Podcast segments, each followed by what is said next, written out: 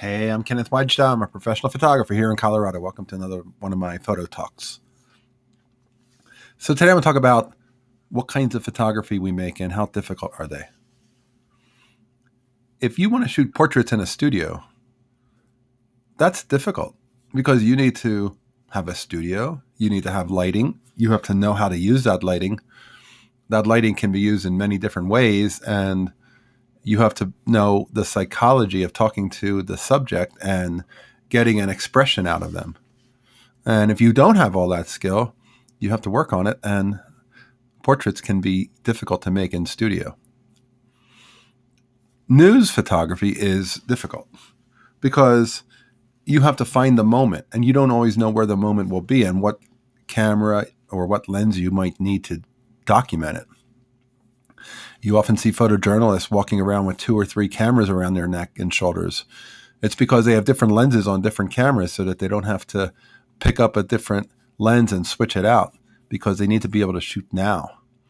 And with the long zoom lenses, you can get away without some of that, but usually most photojournalists are walking around with a 24 to 70 and then another one with a 200 or a 300 and looking for alternatives. And it takes skill to know which camera to pick up when, to be at the right place at the right time where the drama is happening in a situation where it's always changing.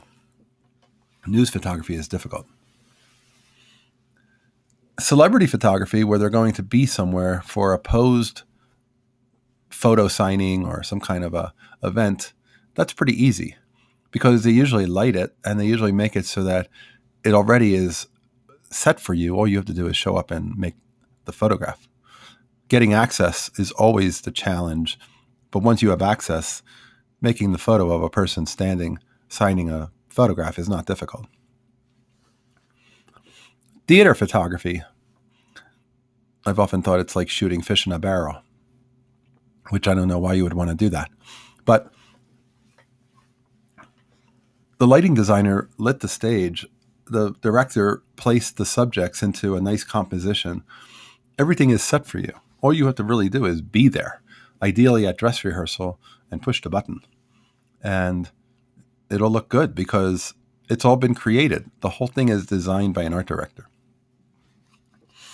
Same way with weddings. If you're just shooting placemats and dresses and rings and other still lifes, those are simple. Get your fast bokeh lens and go to town. But if you have to shoot the emotional moments, that takes photojournalism. That's difficult.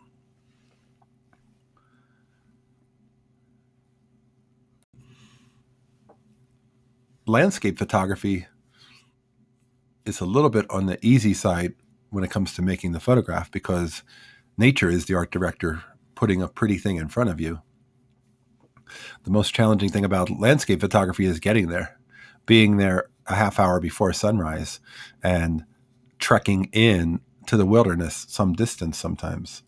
So, landscape photography is difficult to access physically, but then easy when the light is giving you something magical.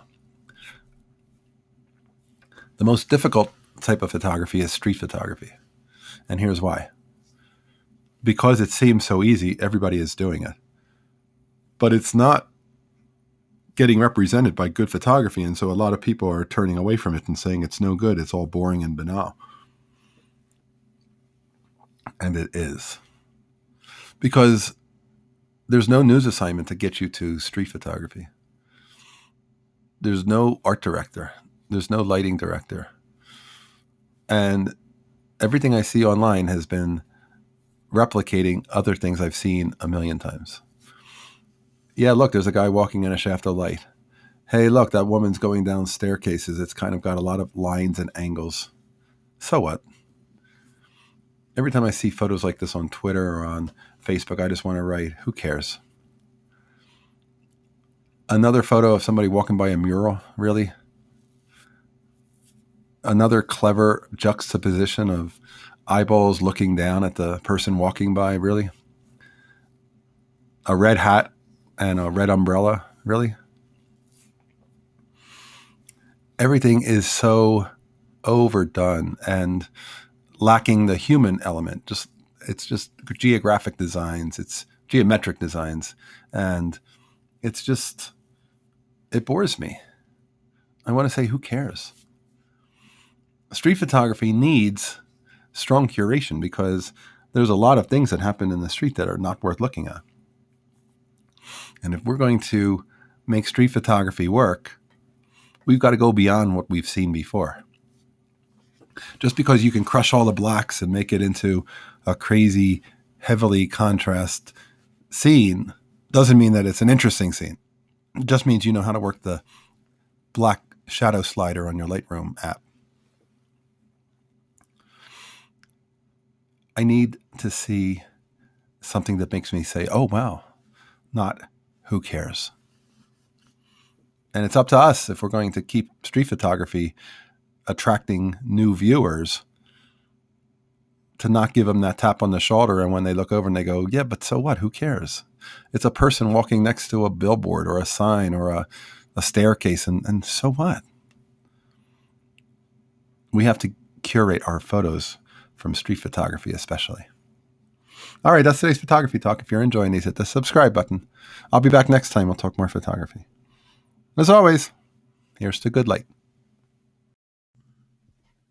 Just one quick reminder that we need photographers to contribute to the Wise Photo Project, and we need photographers from around the world. So if you are one, please join us. Find out information and what it's all about at thewisephotoproject.com. Thanks.